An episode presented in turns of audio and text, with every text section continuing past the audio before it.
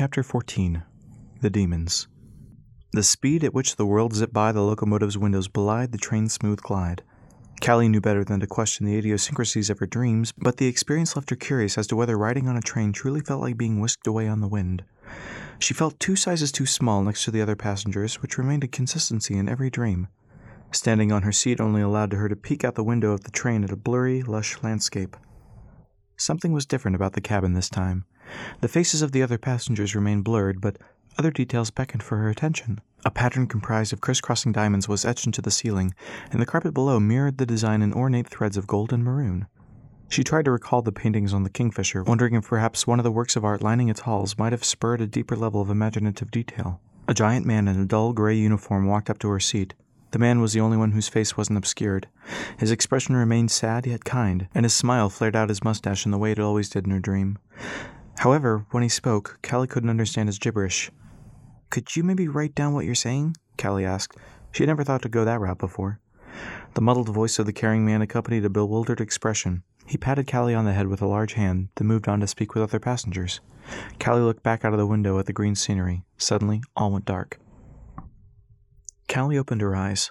The world was a blur, but the familiar wooden ceiling coming into focus told her that she was still in the captain's quarters of the Brass Fox. Absolved of her headaches, she tried to sit up but found herself mildly restrained by the bedsheets. An absence of light from the porthole let her know she hadn't slept through the night. She was still fully dressed except for her jacket and boots, but there was no sign of Rass anywhere. Peeling away the sheets, she swung her feet over the side of the bed, connecting with something decidedly not the floor, as floors didn't say, "Ow." Callie jerked her legs up, sliding them back onto the bed. From the floor she heard a man's voice groan. "Rass? You're up," he croaked. "How's your head?" The question was flat and lifeless, as if Rass had asked it more out of duty than anything else. She peeked over the edge of the bed, looked down at Rass, and then glanced over to the table in the middle of the room. His letter sat out in the open. "I'm all right now. It kind of came out of nowhere again," she said, trying desperately to maintain some degree of nonchalance. Rass got up and wordlessly made his way over to the chair where his jacket was draped. He grabbed it, slung it over his shoulder, then turned to exit. "When you're ready, we could use a heading," he said curtly. Callie began to speak, but the slamming door stopped her. The Brass Fox slid above the starlit-bathed cloud layer, its balloon peeking out first, then its whole body. Up on the bridge, Rass worked the controls using more force than necessary to restart the working engine, then half-folded, half-crumpled his star map. He heard noises from the captain's quarters and assumed Callie was moving about. First shuffles, then clanking sounds. An hour passed before the quarters door opened and Rass watched Callie as she made her way up to the bridge. "Where are we?" Callie asked, beginning with a safe topic. Dixie peeked her head up from the hold before climbing onto the deck. "Oh, look who's finally awake. Evidently the collective has the same idea as you guys and headed east while we were aboard. Are you feeling any better?" Uh, a little, thanks," Callie said. "How much time does that save us?" She aimed the question more at Rass than Dixie. "At least a day," Dixie said, allowing Rass to continue to respite from speaking, assuming they were headed in the right direction. "We passed Solaria," Rass said quietly. Callie leaned in and whispered, "Can we please talk?" Rass watched Dixie watch him and Callie. "Just let me know when you get a heading," he said.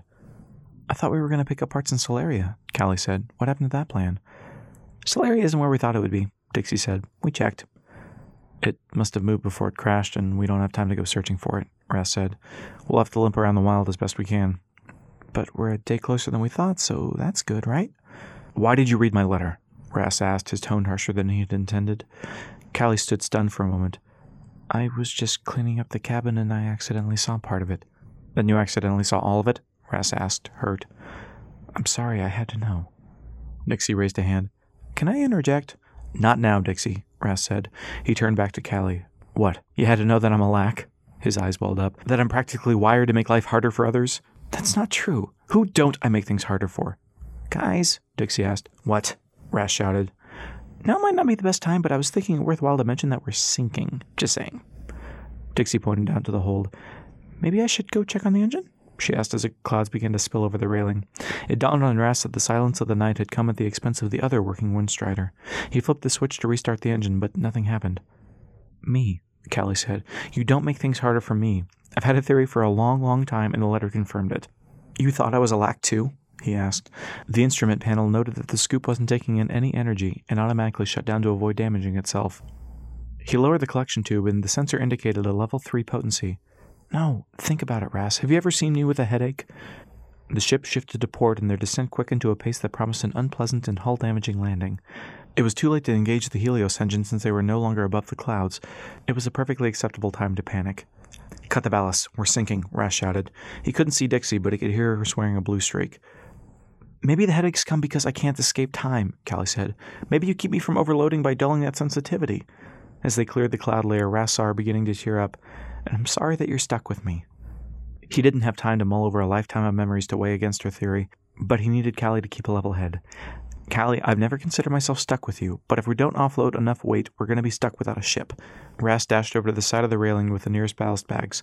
"We can talk about this after we don't crash. Deal?" He fumbled with the rope, untying it as Dixie and Callie moved to other bags and did the same. As the weights dropped, the brass fox's descent didn't slow noticeably. They needed to drop something far heavier. "Open the bay!" Dixie shouted, and without much time to question why, Rass obliged, running back up to the console, and jammed the new button Tibbs installed. He looked up to see a frightened Callie and no sign of Dixie. The whinnying of an unfamiliar engine trying to cycle from beneath the deck caught his attention. "Dixie!" Rass shouted.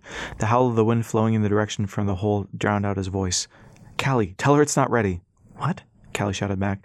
"The jet cycle isn't ready. Tell her to dump it." Rass mimed a pushing motion. Callie nodded, then descended into the hold as Rass did his best at the helm to stave off the descent by redirecting the collection hose and expelling the air in the tank. The roar of an engine cut through the wailing wind and disappeared with a quickly fading exclamation of joy or despair as the brass fox descent tapered to a glide. "Dixie, you did it!" Rass shouted with no response. With both engines dead and the Helios engine in danger of overloading underneath the clouds, the ship sat eerily silent save for the usual creak of wood and rope. "Callie?" Callie climbed from the hole to the deck, her expression blank. "It worked," Rass said. "We're not falling nearly as much." She dumped the jet cycle. "I suppose that's better than losing the Fox." She was still on it. Rass's eyes hurt from squinting, trying to make out movement in the inky night after his N A C visions gave no indication of anything energy-fueled beneath them. "Maybe she got it working before it crashed?" Callie asked. Rass shook his head. "She'd have flown back up here if she did." "We should at least look for her when we touch down. Maybe the tree softened the fall enough." The thought of what they might find disturbed Rass. He nodded and trudged back up to the helm to steady the ship's slow and graceful descent. The sun began to peek over the horizon, lending a bit of light to the world, and Rass could see they were floating high above a dense forest outside of a town built around something chillingly familiar. "I think we found Solaria," Rass said. Aside from some superficial architectural differences, the crash structure reminded Rass of Verdant, giving him a glimpse of his city's grim future. "Torches!" Callie said, pointing down. Beneath them, a moving line of two dozen twinkling lights blinked through the dense foliage. "Maybe they'll help her if she survived." "They're probably remnants," Rass said, searching for a clearing big enough to land the ship. In a matter of minutes, the brass fox settled neatly into a nearby clearing. Rass lowered the anchor out of habit as though the ship might somehow take off without them. Callie packed a leather satchel with provisions while Rass holstered his large wrench and strapped on the grapple gun, thinking it wise to bring even though they had no places from which to fall. With a general idea of the direction of where they needed to go, Rass stepped off the gangplank and shortly realized he heard only one set of footfalls. He turned and saw Callie standing on the edge of the gangplank, satchel strapped across her body. "If we're gonna find her before the remnants do, we're gonna have to hurry," Rass said. "It's just," Callie began, "I've never touched the ground before." She gently lowered one foot forward into the grass. She tentatively shifted her weight, then took a few experimental steps, unsure of the new sensation. "It doesn't move." Rass nodded before turning around to head back into the woods. An hour of trudging through the forest only offered up the clue of a scraped chunk of metal that Rass recognized as part of the jet cycle. "We can't do this all day." "Maybe she made it into the town," Rass said. "But what if she's still out here and we gave up on her?" Callie said. "Dixie!" she shouted, cupping her hands to her mouth. "Shh! What if remnants hear you?" Callie sighed, looked about, and continued walking. "Just ten more minutes." Rass wanted to protest. He wanted a reminder that Verdant was still sinking as they searched, and he had no idea how they were going to avoid remnants, find Dixie, and fix their engines. And even if they were to successfully make it into the wild, they still had elders to dodge and a return trip filled with most of the same obstacles to navigate. "Rass." Callie crouched about fifty feet ahead, inspecting something. He quickly closed the distance and saw what interested her. Blood. Formerly white strands of hair lay matted in the small pool.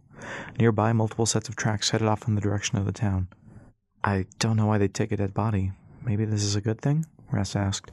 According to Dixie's theories, he actually had several gruesome ideas as to why they might take a dead body, but didn't feel it an opportune time to share. "We're too late," Callie said, looking up to Rass, then past him. "Wait, maybe not." Rass turned to see what she was looking at. The jet cycle hung lodged high between a couple of close-growing trees. Still, it would have been a long way to fall. There's no way I'm getting up there without that thing falling down on me, he said. Twenty minutes later and fifty feet higher, Rass was peeking out between green leaves for the first time in his life. Naturally, at some point his mind had decided that standing on the swaying branches was a sufficient novel sensation to deserve an attack of the vertigo. He looked down at Callie, who stood near the base of the trees, and immediately regretted it. I'd stand back. No sense in both of us getting crushed if we can help it. She obliged. Merely five feet away from the jet cycle, Rass lacked an actual plan of how to get the thing started. He imagined getting the machine to run, only to careen into another tree moments later. On the other hand, if the plan worked, they might have a chance of getting to the town before the torchlit party. The awkward position of the jet cycle caused Rass to wonder about the merits of trying to start the machine while sideways to let the engine cycle. Letting the bike fall would almost ensure its inoperability, a state that Rass didn't wish to share by riding it straight down to the forest floor. Climbing the last five feet, he pulled within grabbing distance of the right handlebar. The key was still in the ignition. "Will it work?" Callie called up. Rass looked down to respond and immediately tightened his grip on the branch, shutting his eyes tightly. "Don't know yet." Retrieving the wrench from his holster, he used it to press the ignition button. The engine cycled but didn't start.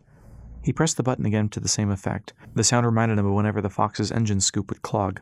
But with the intake on the bottom of the jet cycle, Rass realized he had climbed the wrong tree to access the guts of the vehicle. After one last fruitless push of the ignition button to remind him that luck was usually not on his side, he climbed a bit higher than the jet cycle. The other tree offered a few branches to grasp, but none that looked likely to support his weight. He set a foot lightly down on the side of the jet cycle seat. It shifted slightly, but settled. He didn't know if Dixie could have survived a drop from this height, but if she did, she'd be showing meetings with every branch below, of which there were many. Rass placed more of his weight onto the jet cycle, which now felt firmly lodged. He took a deep breath and pulled himself toward the opposite tree as the jet cycle rumbled to life beneath him. No, not now. Rass scolded the machine, but like a disobedient child, it throttled harder, shooting steam out behind it as Rass lunged for the controls. The jet cycle shot free of its wooden prison, and Callie gave a yelp of surprise as it came careening down straight for her. Rass grasped the left handlebar, pulling it back toward himself to alter the jet cycle's course. This also righted the vehicle, causing Rass to no longer be atop it but dangle from the handlebar as the jet cycle picked up speed and leveled off just above Callie. The sudden jerk upward caused Rass to lose his grasp, and he spun like a ragdoll until he met the ground, painfully. The bike zipped off in the distance. Callie came rushing to Rass's side. "Are you all right?" She felt around, looking for any obvious wounds. "Anything broken?" "I got it out of the tree. Yay," Rass said flatly. He groaned. "I do entirely. Too much falling." "I was meaning to talk to you about that." Callie smiled slightly as she brushed some of Rass's hair out of his eyes, revealing a scrape to his left cheek. Suddenly, Rass no longer minded falling so much. "Where's the jet cycle?" He tried to look around, but the pain persuaded him to leave that to Callie. Callie surveyed the area. "That's funny." "I could stand to hear something funny." "The jet cycle. It stopped." Callie stood, leaving Rass. Rass fought to pull himself up to a seated position, but failed. His outfit was covered in leaves and dirt, and the nicks and cuts would soon be accented with bruises.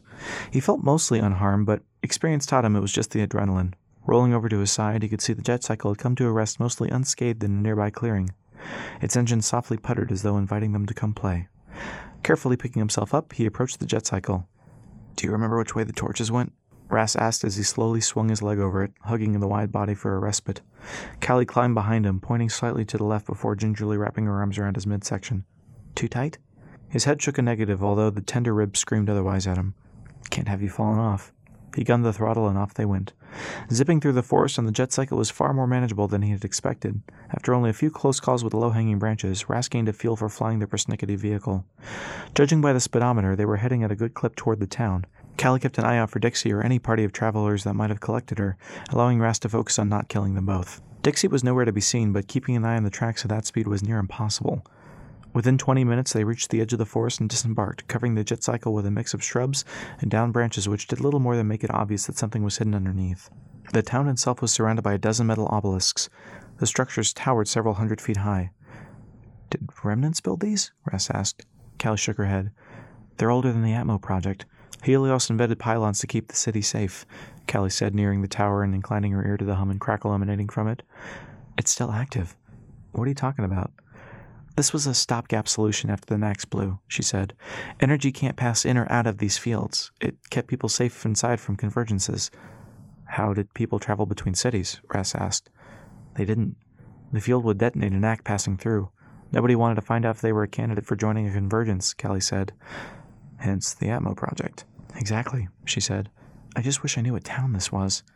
"So remnants won't be inside, right?" Rass asked. "Not unless they're willing to risk blowing up." Suddenly this town seems a lot more appealing. But that means Dixie won't be inside, Callie said. We'll cover a lot more ground with a working ship, he said, and walked up to the crackling pillar. What if it doesn't discriminate between energy and time nacks? Callie asked. I didn't bring Hal's sphere. I'm pretty sure I don't actually need that to move around if you overload, Rass said. It's probably the only useful side effect of being a lack. He walked past the pillar casually and turned to see Callie still standing on the other side. Don't call yourself that. You're special. You've always taken my headaches away.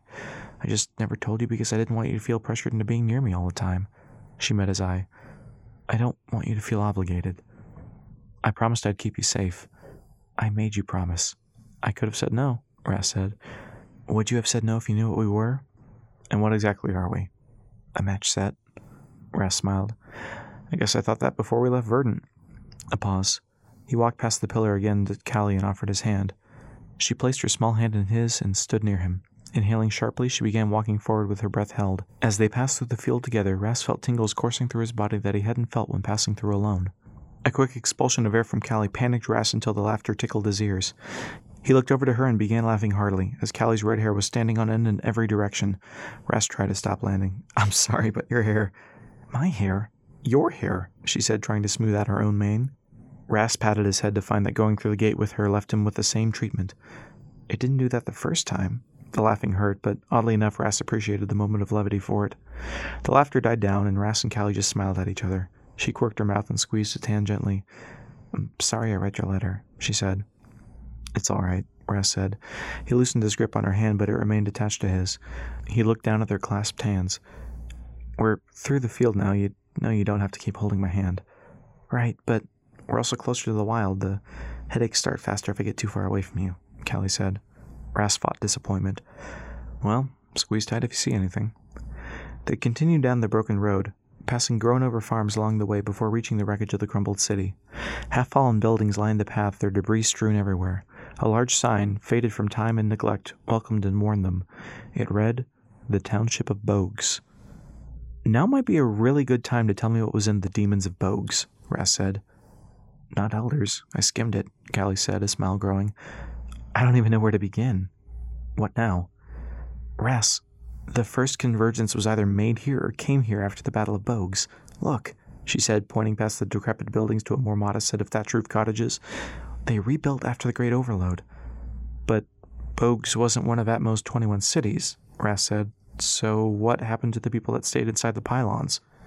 Callie stopped, jerking Rass's arm back. Then people might be in those cottages. She held a hand over her mouth. And they might know what happened. And they might be inbred cannibals. That's hardly a sustainable system, Callie said. I can't imagine a flying city falling on them left a sizable population, Rass said. How about if we see someone and they don't look like they want to eat us, we'll stop and chat? As they continued down the path, the fallen city loomed larger, canted at a slight angle. Can we at least check inside one of the huts? Rass took a deep breath. Real quick. He drew his wrench from his holster and they approached one of the small buildings. The cottages pocked the land in no particular pattern and looked unkempt as far as Rass could discern.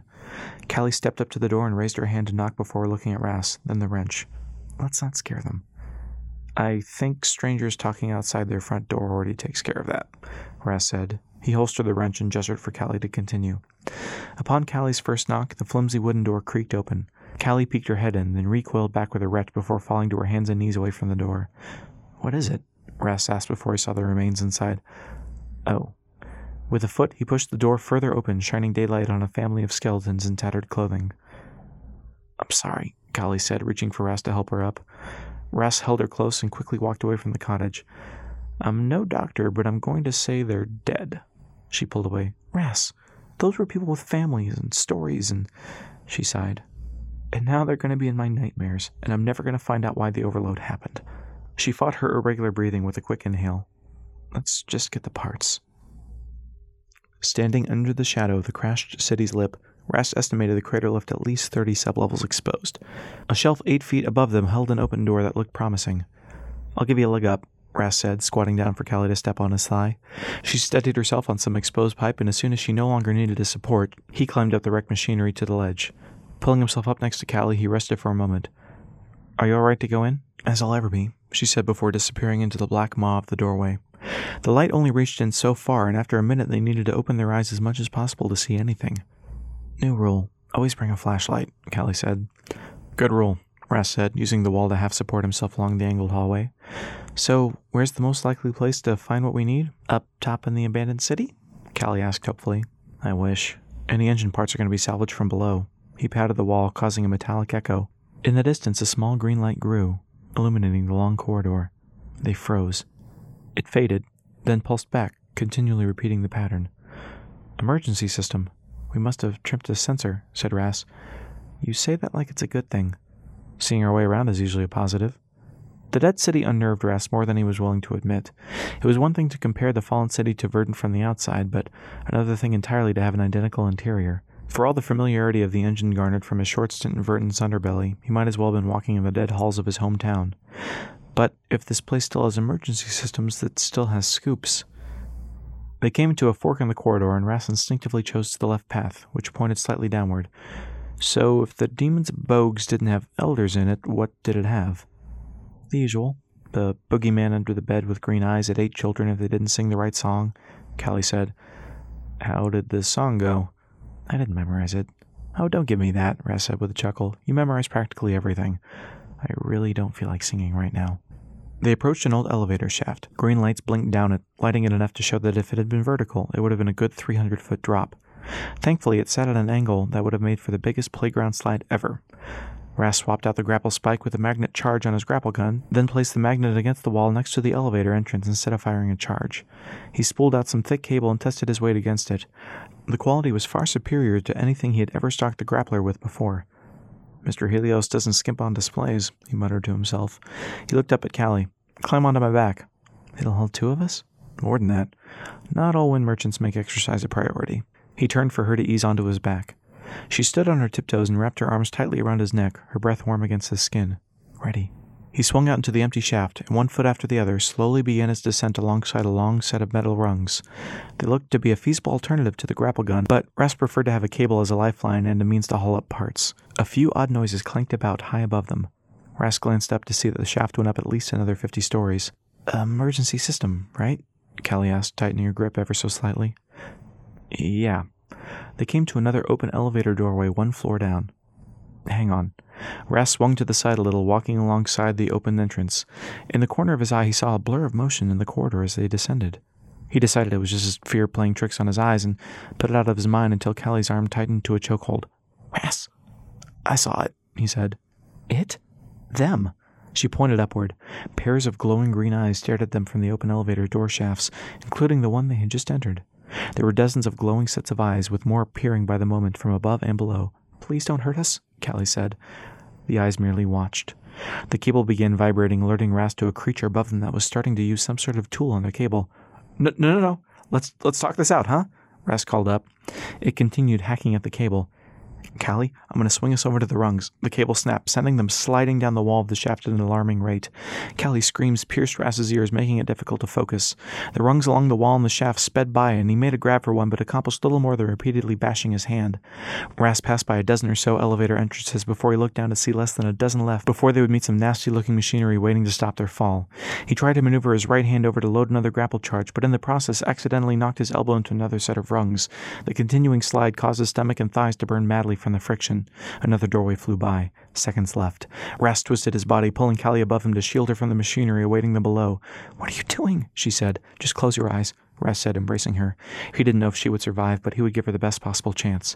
Something pried his left arm off of her, slamming it against the metal shaft so that it screeched a horrific symphony as sparks showered down the hall. His arms and shoulder burned as they dragged along the rough wall. Rass squinted to see what had happened. The placeholders for extra magnets atop the grapple gun, which Rass had never been able to afford to fill, had drawn close enough to the wall to pin his arm against the shaft.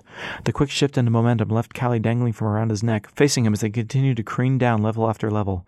The magnet holder eroded away, slowing their descent until they stopped with just one elevator entrance above the floor.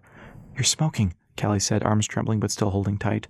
Before he could address the friction burns, Rass swung his body as best he could, reaching his right arm over to the set of metal rungs. I think this is your stop, he said.